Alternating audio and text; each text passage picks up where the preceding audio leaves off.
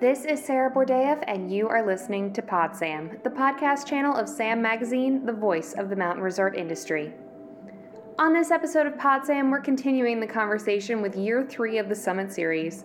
This year, Sam welcomed 10 mentors and 10 mentees to the program to share in six conversation about the past, present, and future of the mountain resort industry. In this six episode run, we'll be sharing these conversations here on PodSam and in the pages of Sam Magazine. You can learn more at www.saminfo.com. On this episode, we talk management skills with Beth Howard, COO of Vail Mountain, Colorado, Greg Goddard, now retired, but at the time of this call, he was general manager of Gunstock Mountain, New Hampshire, and Brian Heon, general manager of Wildcat Mountain, New Hampshire. Before we dive into the conversation, I have to give a special shout out to Tim Barnhorst and the team at Mountain Guard, who have been sponsoring and supporting the Summit Series since year one, as well as Dr. Natalie Ooi and the Colorado State University Graduate Program in Ski Area Management, who provide pre call resources and activities to the mentees.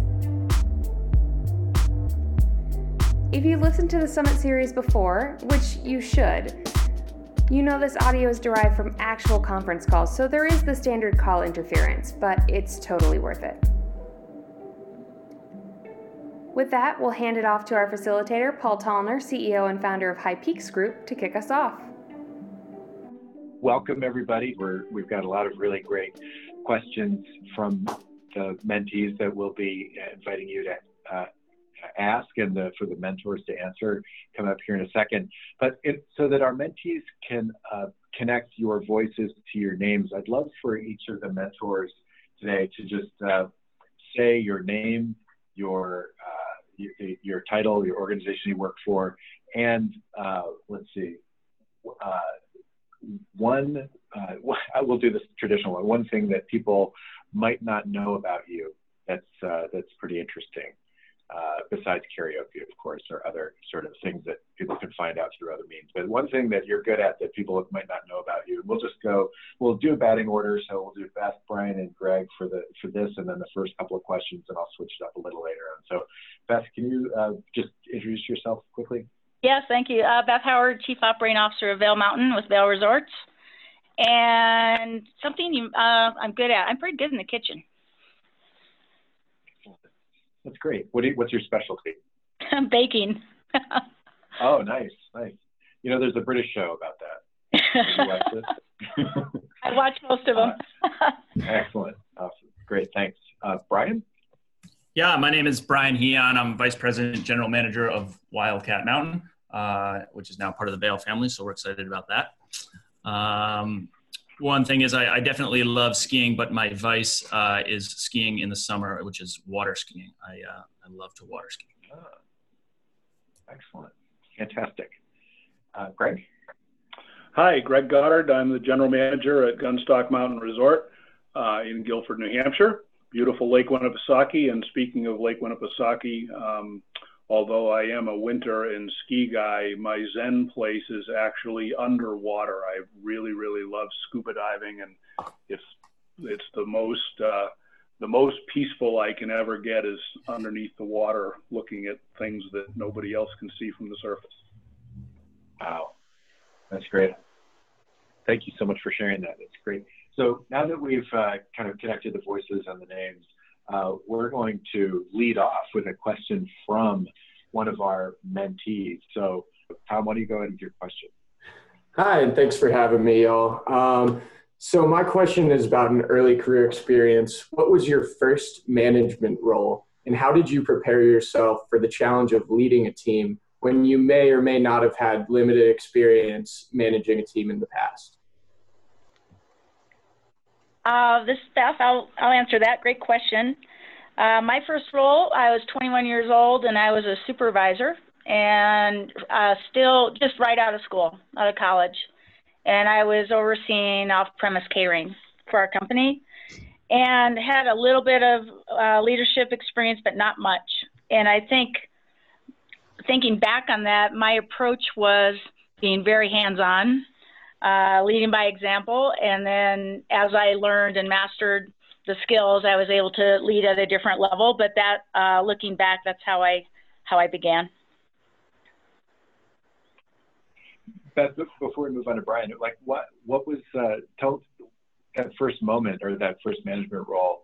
Uh, what are some of the things that have stuck with you since then, uh, in terms of either lessons or you know stories from that time?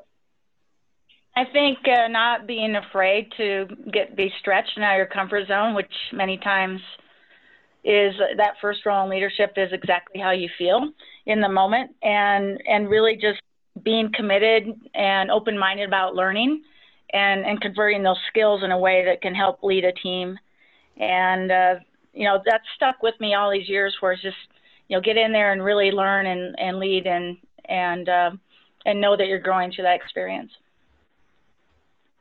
Thanks. Brian? Yeah, like Beth, uh, one of my first roles was in a supervisory role uh, in our industry. And I think that um, it certainly was a learning and growing experience for me.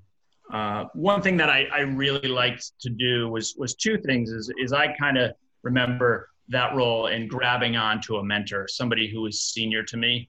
Um, it was somebody I connected with quite, you know, right off the bat at the resort that I was at um, and, and, seeking that person out for advice, I think uh, certainly helped me out a bit um, on that regard, as well as seeking out other opportunities to learn, whether it was the resort or company that I was with or outside um, in management, in continuing education.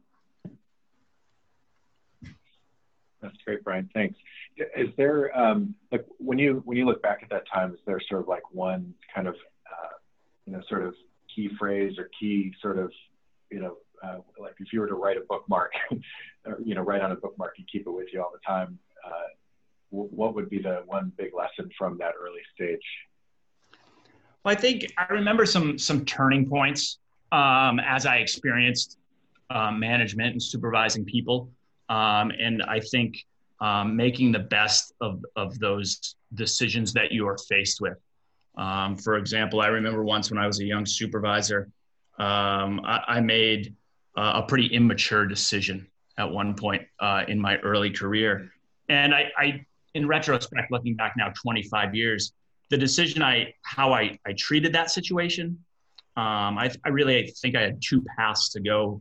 Um, I could have gotten mad at the situation um, or or the company that that that told me I did something immature, or really reflected back upon my actions um, and, and use that as something to kind of um, drive me to, to make myself better.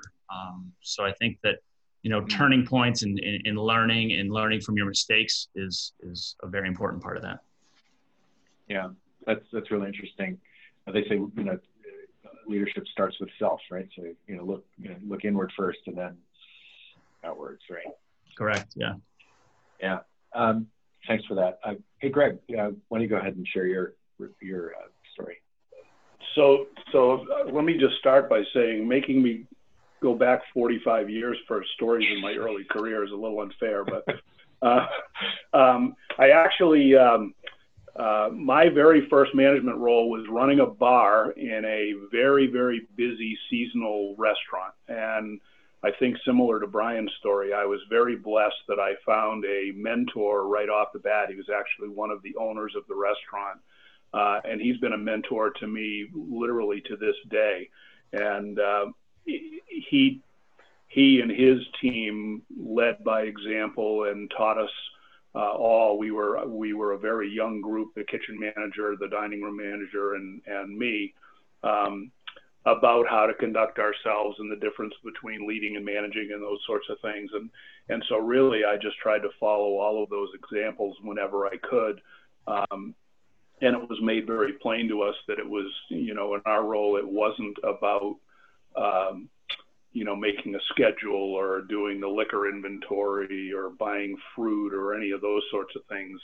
It was about creating uh, an experience and a culture that was going to bring people back to our restaurant again and again and again. And that was really what it was all about. And uh, it that introductory role, I think, really set me up for success. You know, beyond that through my whole career. that's really interesting. What, what, what was it about that um, that experience that caused that passion to stick? You know, like a lot of people can come into those roles and. You know, it was because it was all about creating the experience. Um, you know, mm-hmm. the, this group was very uh, guest focused and you know the the nuts and bolts of the job was just that it was just you know the nuts and bolts but that wasn't really what it was all about we we had meetings on a weekly basis you know where we went over um, you know what we were going to to do you know new and different talking about you know what people liked and didn't like and the menu and, and the entertainment experience and all those sorts of things so it really became um, our focus was all about the guest experience, and that's something that I've never forgotten. That's great. Well, appreciate that. Thanks a lot, Greg. Um, so we have a question from uh, Mark Adamchek from Winter Park, Colorado. Uh, uh, Mark, can you uh, share your question? Thanks, Paul. Uh, yeah, my question is uh, when stepping into a new management role, um, that new manager is often met with a, a lot of pressure to say yes sort of everything that comes along person, challenge, opportunity. And I'm interested in a specific time uh, in your guys' careers when a disciplined and thoughtful no in the face of pressure to get to yes uh, proved valuable to your team and to uh, establishing yourself as that new leader. That's a that's a terrific question. I'm trying to think of a specific moment in time. There's probably been several, but I, I, I do know what I've learned um, over time in these roles is that there are so many there are so many demands on your time on any given day and being able to give the thoughtful no so you can say yes to other things that are more meaningful is a real uh, trick and skill. And i think being able to give the thoughtful no uh, is really being respectful uh, in how you do it and having the credibility to do so. And early on as a leader it's not it's uh, it's not that easy to do because perhaps you just haven't established yourself at that point. So it's uh, I can't point to anything specifically to the question, but I I understand that that is that is real, and um, I think all those things go into you know saying no to things. You can say yes to other more more compelling items. I agree with that too, and I'm I'm racking my brain to think of a specific example, but I think that um, you know sometimes as supervisors or managers we we have um, other factors that that are at our disposal to make decisions that may not be uh, available to to the people that it affects um, and that's often the case at, at the supervisory level uh, and whatever level of management you're at um, so i think you know there's importance there to um, to understand that um, and to find a way to um, breach that with the employees when i first started in the ski industry i was in lift operations. Um, and I was put into a more of a, a leadership role because of some of my past experience, but it wasn't in lift operations. Um, so it was very interesting to have, uh, in in my situation, to be at a supervisory level, but have a lot of people that worked or looked at up to me for leadership that knew a lot more about the role that I was helping them succeed in um, so I think, you know, in that situation, there's a lot of give and take, um, and there can be a lot of learning from from both sides. That's great, Brian. Thanks, Greg. Yeah, I got a. I really struggled with this one too. I, I'm I'm having a difficult time thinking of a of a specific example that I can give you, but uh, I, I think that um, something that might be closely correlated is um, uh, when we were getting into summer operations here in a pretty big way, uh, the floodgates immediately opened of people that had great ideas that they had done for summer recreation, you know, whether it's frisbee golf or horseback riding or, um, you know, the, any myriad of other things like that. And we had, we, meaning the, the, the senior management team, uh, had developed a pretty comprehensive plan of what we did and didn't want to be. Um, and so we had to do a lot of communication with people that while their suggestion was perhaps a really good idea and might work, it just was not in our current plan. And so I guess the you know, to me, the lesson there is, is the, the over communication of letting them know that their idea might not be a bad one, uh, but that it doesn't necessarily fit in with, you know, sort of the vision that you're, that you're working on. Um, I know that's probably a bad example from a, you know, a, a new supervisor or manager, um, but certainly the, that notion of, of explaining and uh, giving solid reasons why you're saying no sometimes can take the sting out of it a little bit. Mm-hmm. Yeah, especially when you're um, when you're working with folks who, you know, last season were your peers, and now you may be their supervisor. It's a little challenging to you do, you do need to back up uh, what you say with some example or some evidence so that it doesn't feel arbitrary, right? Yeah. Um, so this sort of leads to a really interesting question about, um, you know, we talk about uh, management and management skills and what it means to be an effective manager and things. And um, I, I, I'm kind of curious to hear your perspective about what what skills are needed in order to be an effective manager, or how do you even define what effective is as, as, as a manager uh, when you when you look around and see the ones that seem to separate themselves from the average uh, managers? What are those things that you notice? Uh, so we'll take this in a we'll switch up the batting order a little bit. We'll go Brian, Greg, then Beth. Um, so uh, Brian, what do you think? Um, yeah, I, really kind of thought about this, and it was nice to have a few of these questions ahead of time to kind of really reflect back on. Um, and I, I thought about an effective manager is is really 70 plus percent of it is is being a leader. Um, I think there's you know definitely a, a difference between um, being a leader and a manager. There was one saying that I don't know. I think it was Peter Drucker. It, it just it stuck with me for a little bit that um, management is is knowing what to do, and leadership is knowing how to get it done. Um, I don't want to sit here and quote scripture and sound cliche, but I, for some reason that that has really stuck with me, um, and I think it might have to do with a little bit um, of just my personality and, and, and how I like to be perceived as an effective leader.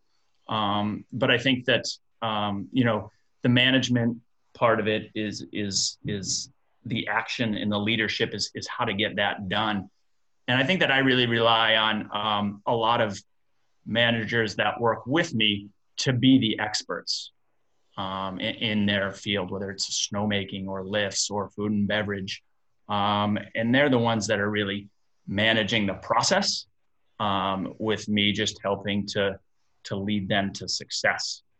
Um, so I think that, you know, the days of, of being this manager with all of the answers, I think is certainly a thing of the past, especially in the diversity of our industry where it's everything from chairlifts to snowmaking pressures and how to move water effectively and, and you know the temperature of foods in your kitchen. There's just so much out there that um, you know managers cannot be the know-it-all but um, looking to to really create a team where those people feel empowered to give advice um, that just potentially needs some help to kind of get that uh, into effect or kind of over the finish line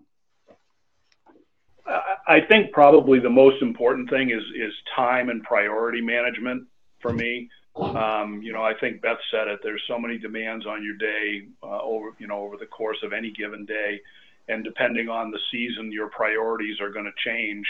Um, you know, when you're getting ready for the ski season, obviously it's all about snowmaking and systems and getting your buildings ready and all of those sorts of things.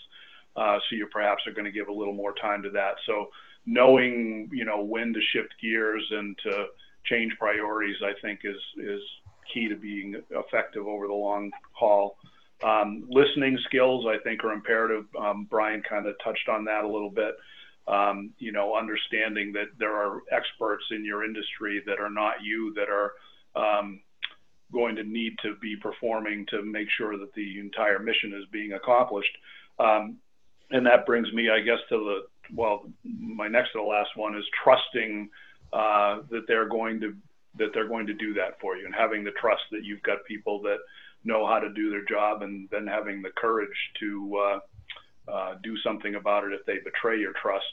Um, and then I guess my last one would be um, to make sure that you're constantly sharing your vision so that people understand why you and the company are doing the things you're doing. Yes, I'll uh, I'll add to those great comments. Uh, I would say effective.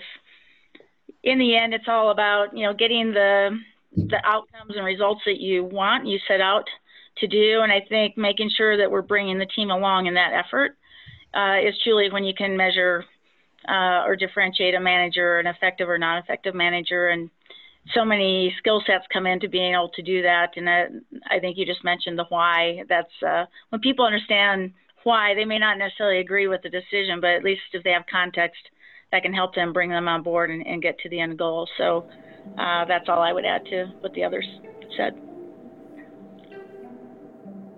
The PodSam conversation continues after we thank PodSam and Summit Series partner Mountain Guard. How many skier visits are you doing? 5,000? 5 million? I'm going to guess it's probably somewhere in between. Specializing exclusively in insuring the ski industry since 1962, Mountain Guard has become the largest writer of ski resort insurance in North America. No matter your size, your resort needs the expertise and experience that Mountain Guard can provide. Click over to mountainguard.com where you'll be able to make quick contact with their Eastern or Western experts. Customers know them as Tim Barnhorst, Tim Hendrickson, and Bo Adams. www.mountainguard.com. It's really interesting when you think about like the difference between leadership and management. Let's circle back on that a little bit and take it in the same order as, as what we uh, what we just did. Um, so I, I, know you, uh, Brian, you had a little kind of uh, snippet definition. I don't. It may have been Peter Drucker. Uh, we'll we'll go with that for sure. um, but when you think about the difference between leadership and management, um, you know there are aspects of each that kind of overlap each other. But where uh, where how do you define them for your for your teams, and how do you help them, you know, see their management role as a leader leadership role, and uh, like how do you help them kind of step into that? Um, Brian, why don't you take take a first crack? This is kind of off the off script a little bit, but I would love to hear. Yeah, you're throwing me off. No, just kidding. I doubt it. Um, no, I you know I, I kind of go back and I think of um, you know management is is is a process um, of dealing with something or or controlling things, um, and then I think of mm. the leadership part of that as being the action that we're as the the action that is going to be used um, to deal with that process. Does does that make sense? Yeah. That sounds. Yeah. That sounds great. And I think these are things that we we we kind of talk about. Um, you know, when when the the senior team gets together, and um, I, I think it's super helpful to talk through this a little bit and you know use some some real life examples so that you know it, it can not just sound like you know management 101 but it can certainly like hit home a little harder. I'll use an example. Um, i'm the let's say i'm the rental shop manager. Uh, my management of the rental shop would include uh, leading all of the processes or, or creating the processes for getting rental equipment to a guest so i'm going to create a process to get them signed in, get their waiver signed, and then move them over to the boot counter and get their boots fitted, and then tech their skis and blah blah blah. Um, but my leadership role as the manager of the rental shop would be to try and get my team to understand what's in the head of the person that's coming to rent those skis and help them with their apprehension, help them with their irritation that they're standing in a long line, uh, help them understand why it's important that their boots are fitting and how to coach them through knowing whether they're even on the right feet or, or you know fitting properly. Um, and having um, dialogue with my team about uh, making sure that we're you know asking people when they bring their equipment back in um, how their day was and even and if it was bad maybe trying to do some kind of a makeup if it was good congratulate them and welcome them back the next time. You know so the, those first things are what are the management duties of a rental shop manager. Those last examples are something that a good leader of a rental operation would bring to the table for their team and their guests. Yes, I, I, I always look upon management leadership going hand in hand. They're very difficult to separate out to, because of the demands on anyone's given day. It's that ebb and flow. And I've always looked at management more on the administrative side of just getting things done and being very effective in just logistics and communications, calendars, all those things. And uh, you really can't escape that. Uh, and then the leadership side has always blended in with more of the inspirational side, making sure we're aligned around the vision and purpose on what we're doing, and keeping the most meaningful work prioritized and not um, letting other things come in the way of that. And I think the other commitment as a leader is just really being um, being thoughtful about how we're developing our leadership under us into high potential um, leaders. And I, so I think they go hand in hand. It's uh, they're both incredibly important. Uh, being a, a, great manager and leader, and uh, hitting that right uh, pace with both of those on any given day is is is important. Thanks Beth. Um, Sarah's going to uh, pose a question, the next question, on behalf of Nicole Gebert from Taos Ski Valley in New Mexico. Uh, Sarah, and we'll, we'll take this, Brian, Greg, Beth, one more time uh, for the responses. But Sarah, can you uh, share Nicole's question? Thanks, Paul. Um, so I think we all know that a guest who has a bad experience has a pretty significant ripple effect, and the same can be said of employees who have had ex- poor experiences with previous managers how do you establish the basis of trust with an employee who's had a bad experience with a supervisor or manager? Um, I think the first part of that is is to recognize um, recognize that that you're in that situation that you, that you're, you're dealing with a staff member who has previously not had a good experience, um, you know, with with a past supervisor. I think um, to kind of talk about what that experience was is a good part of that process. Um, it, it's also obviously a bad situation, but I think you know ask were there any positive um, interactions that came out you know with that supervisor in the past, um, and I think to then to say all right well what do we want out of this relationship? Or or how can we move forward and leave that in the, behind us? Um, taking some wins and losses um, discussing what that will be, outlining some new goals um, that you'd want moving forward, uh, and then to, to, talk about that often. I think that um, you know talking about that bad past experience um, in ways that we don't want that to reoccur uh, really helps to move forward. Yeah, I really can't add anything to that. I think Brian hit it right on the head. It, it, it's it's a process of, of open communication, uh, asking permission from that employee to, to reset and to, to uh, start fresh, and then consistently monitor to make sure that that is in fact happening.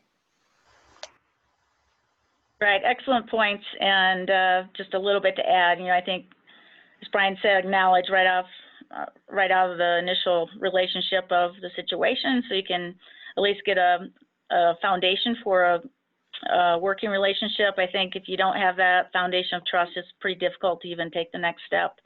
And I think for an employee who may have had a bad situation, uh, just making sure that when you do lead that individual, that you know you do what you say you're going to do, and you're very consistent in the approach, and, the, and you're earning that trust along the way. That's great. Yeah, one one thing I learned was that trust uh, from from some of my leadership and, and organizational development professors and things was talking about trust was that trust is an outcome of a relationship. You can't legislate it, you can't demand it, you can't you know request it. You just have to uh, you know behave in a way that creates the condition for the other person to trust you. So in order to create trust, you have to be trustworthy. Um, so I think that's the that's the you know it is a, definitely a two-way street uh, uh, for for the employee whose trust has been kind of uh, eroded, uh, but they need to see that leader uh, being trustworthy. That, that helps a big in a big way. Uh, so we'll for the next round of questions, we'll switch up the order a little bit. So we'll go Greg, Beth, Brian for, these next for the, for the last couple here, and the next question comes from Joey Carey at Killington in Vermont. Joey. Yeah, hi, thanks. Um, you know, I'm just looking for some examples of how you might deal with some um, personality friction on people within your team who might not necessarily get along.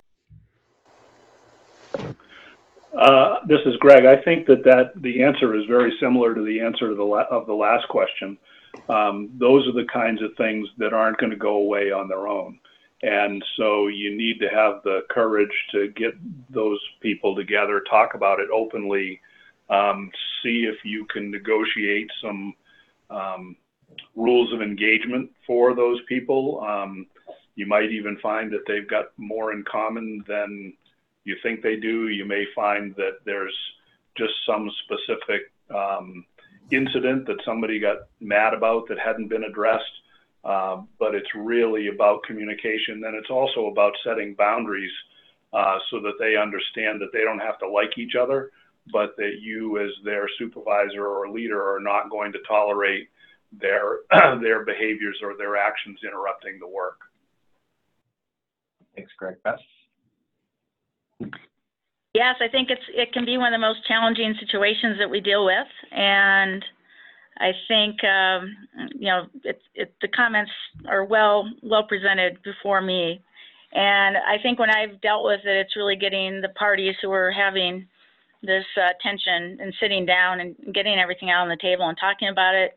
You know, with, with uh, uh, coming from a place of positive intent that we want to find a place going forward. Um, be very candor, uh, candid in those discussions and then really uh, resetting and, and, foundationally getting everyone on the same page on expectations as we go forward. So you can hold the hold the group um, accountable if if those clashes continue.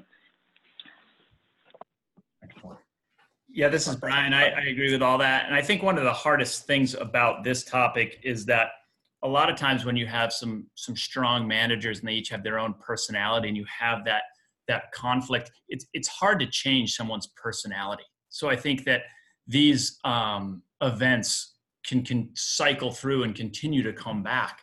Um, you know this is a this time of year is a perfect example for that where resorts are trying to get open. Uh, snowmaking guys are working 24 7 lifts guys are pushing to get stuff done. Um, kitchen staff is looking to, to to get their areas prepped and ready. And this is when you know true emotion and and your personality really comes out um, so I think that you know these are the times where you we need to remind ourselves that you know we do have these conflicts. Um, we're not changing each other's personalities because that's we don't want that, but we need to remind each other to you know work with those personalities uh, and respect them. Yeah, that, that's really interesting. You know, there's uh, uh, there's so many personality assessments out there in the world uh, that that people can take, and I think that you know one of the beliefs is that when you take one, you can change it. Like you get some data back and then you can theoretically change it. But you know, a lot of research says you you, you don't actually change your personality.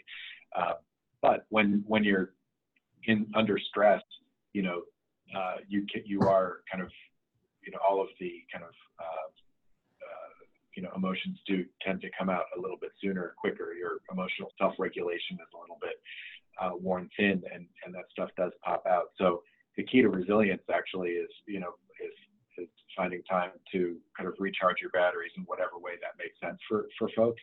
Whether it's, you know, for some it's sleep, for some it's, you know, you know, just, you know, taking a time out or whatever it is. But, you know, being aware of that as a manager is really important so that you can, you know, almost see some of this stuff bubbling underneath the surface before it pops out and just giving people an opportunity to kind of even take 15 seconds to just chill out and, and before it boils over is, is a good, you know, uh, tuning thing you can do as a, a, manager, and you can practice that this season uh, with with your teams.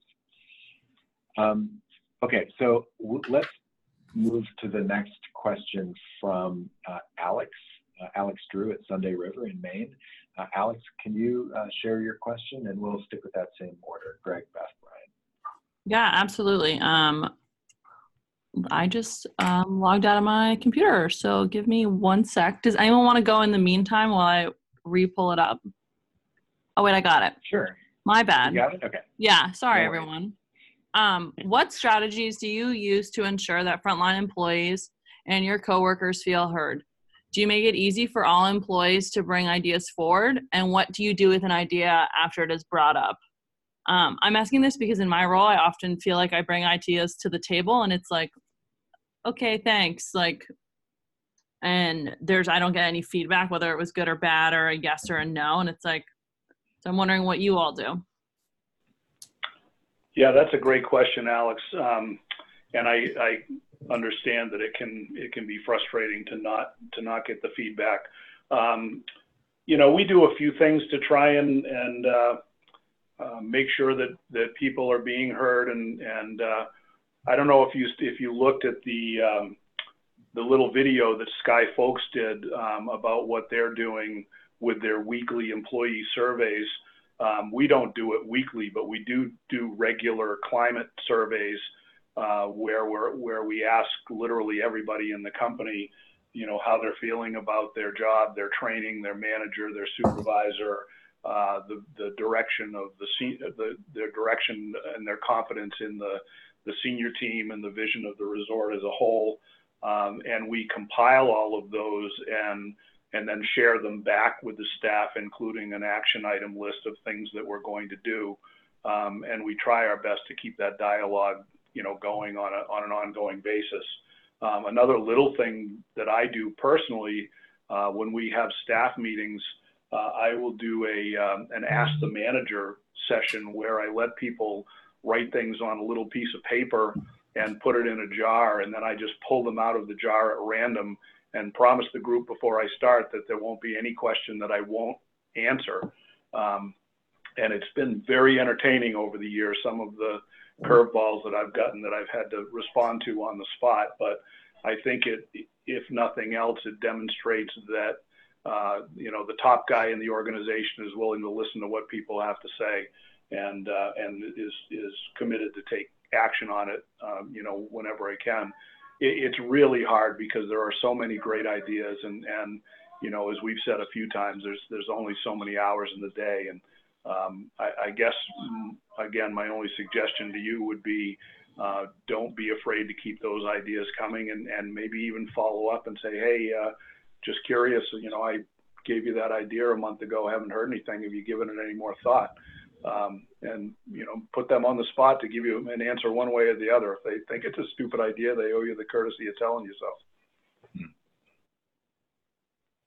Thanks so much, Greg. Appreciate that. Yeah, great question, Alex. I think uh, I think first and foremost, setting a culture of where feedback is a part of how we work together, and and that is certainly a, a culture we have here uh, with Vail Resorts. And for the frontline employees, I think the most important thing is if they pitch an idea to you, whether you're going through the maze or you're uh, they send you an email or text or something, that always listen and always follow up whether it's you following up or someone on your team, but always follow up. And the answer may be yes, no, or future, uh, and giving the why behind that response. And I think that builds credibility and trust that we're listening. We're, we may not be able to do um, act on every idea that comes forth, but at least we're we're open to it. And uh, I think that's been my experience as a, an effective approach. Yeah, this is Brian. I, I agree with with all of that. I think there are no not, not much really to add, but I think that one thing personally that I've been working on is is listening, but being an active listener and, and really talking through it and finding the time to talk through that uh, when the idea is fresh in the employee's uh, mind. You know, they brought it up for a reason. They've been thinking about it for a while, and that's when I try to you know put my phone aside, not type, look them in the eye, ask questions at that point in time because I think that that's um, when the idea is fresh, when they've put a lot of thought into that, um, and not to let it kind of go on for a long period of time. So having that follow up and that interaction and engaging right out of the bat, I think that's when you get the best results. We'll be right back after we thank PodSam sponsor, Mountain Travel Symposium. Join over 1,000 industry professionals in Squaw Valley, California, March 29th through April 4th at Mountain Travel Symposium. MTS includes one on one meetings, educational content, networking, and time on the mountain. The Young Leaders Summit at MTS is a one day program for professionals under 35 who are dedicated to growing their careers and building industry knowledge. Visit www.mtntrvl.com to apply for the Young Leaders Summit or register for MTS. www.mtntrvl.com. So next we have a question from Stephen Remillard from Mammoth Mountain in California. Stephen, go ahead with your question. Morning, everyone. My question is about recognition. Um, outside or pre- in a previous career or previous employment outside the ski industry, um, one of the jobs I worked for, they did something really cool and creative. It was like after a year of um, employment, they did something where they would basically ask you to choose a, a jersey of some sort, and then they would get your name printed on it and then we would have like a uh, a jersey retirement ceremony. So one the question I had was, um, can you guys give us a few examples of um, some creative ways that your organization recognizes employees for going above and beyond and some hard work that you noticed?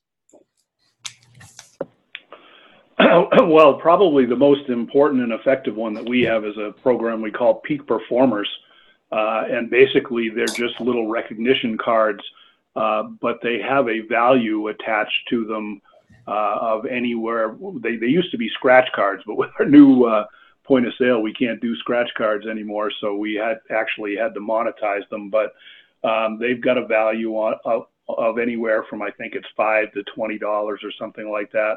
Um, but it's an opportunity, you know, kind of on the spot to catch somebody doing something right and give them some recognition for it, you know, through a, a cash award that they can use for food or merchandise or whatever all else. And uh, I wasn't so sure that it was going to be something that was accepted, you know, universally. Uh, but I can tell you that we give out hundreds and hundreds of them over the course of the year. In fact, I think we budget somewhere in the mid five figures for the uh, for the redemption of them.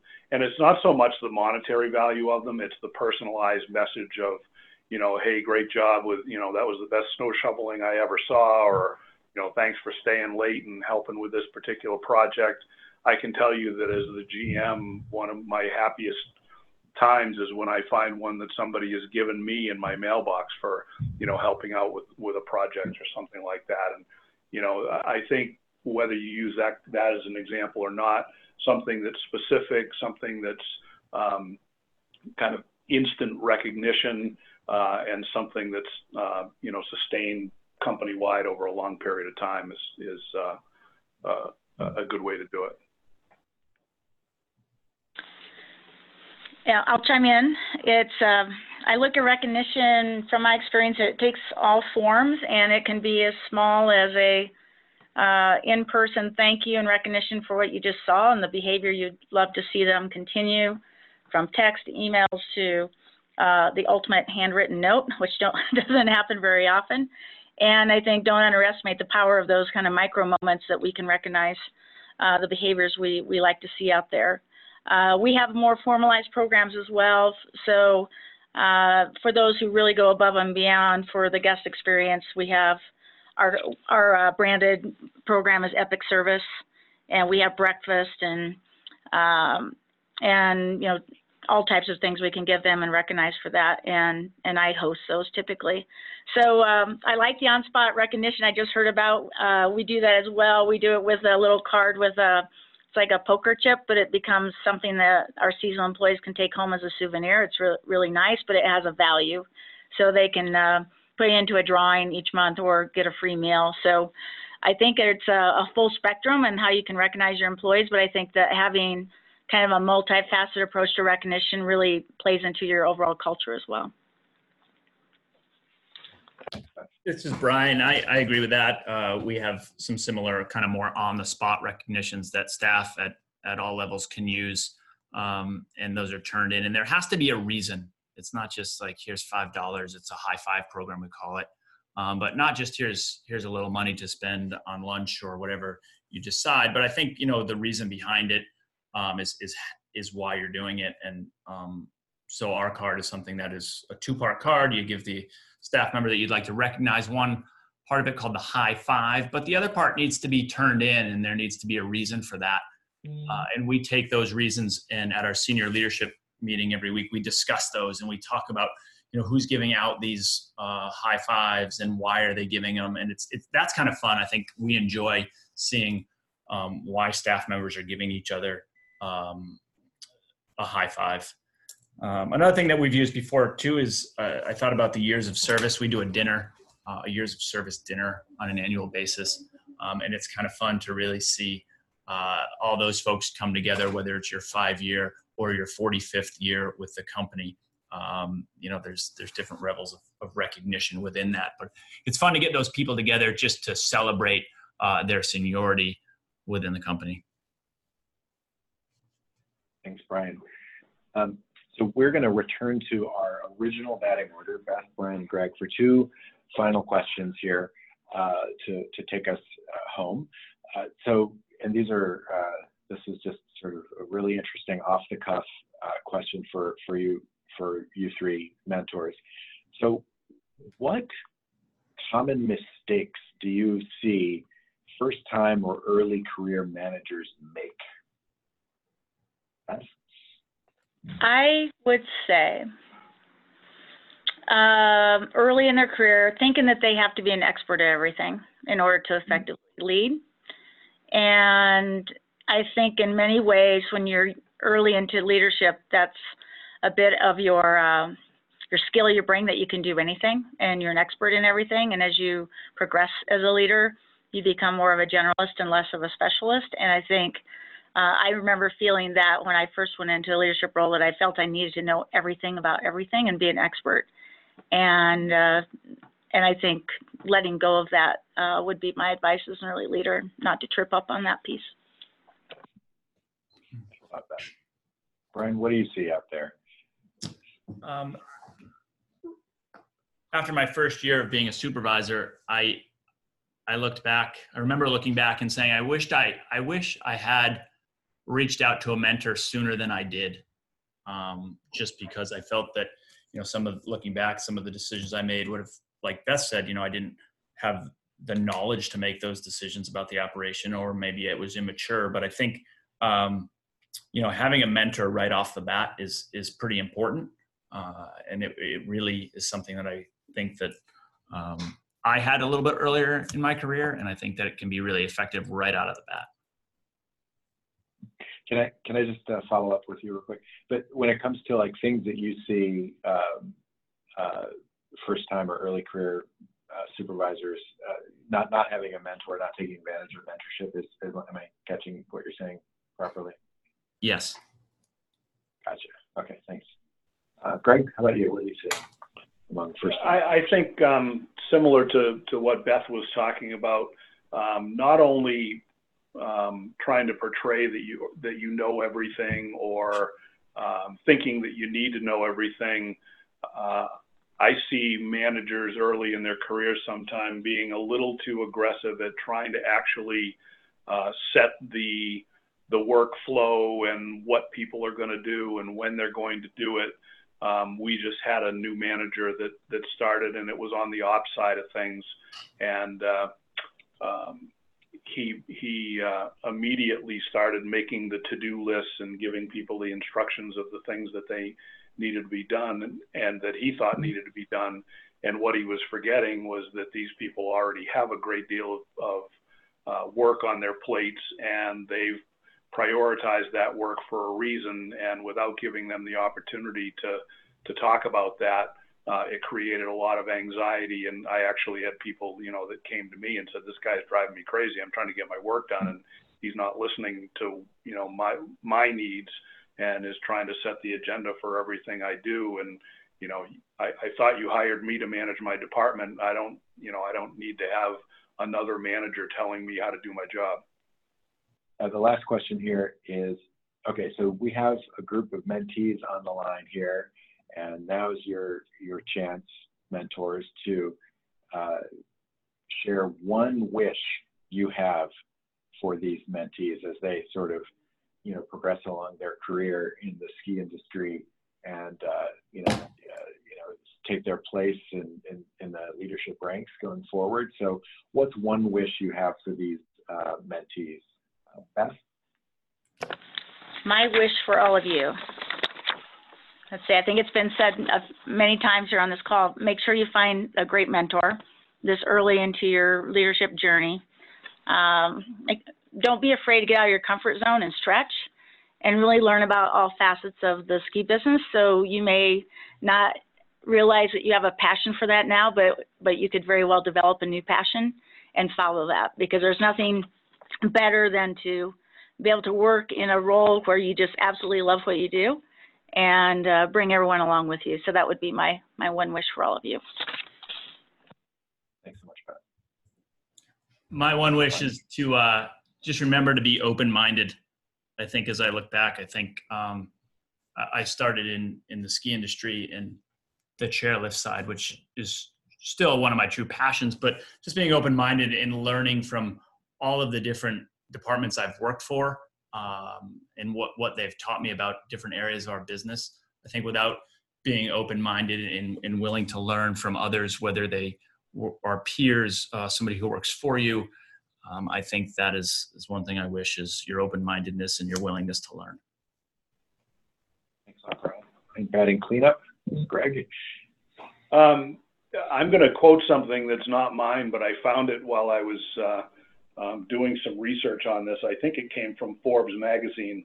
Uh, and but before I, I give that quote, um, I guess my wish is that everybody understand uh, that you're in charge of your life and you're in charge of your career.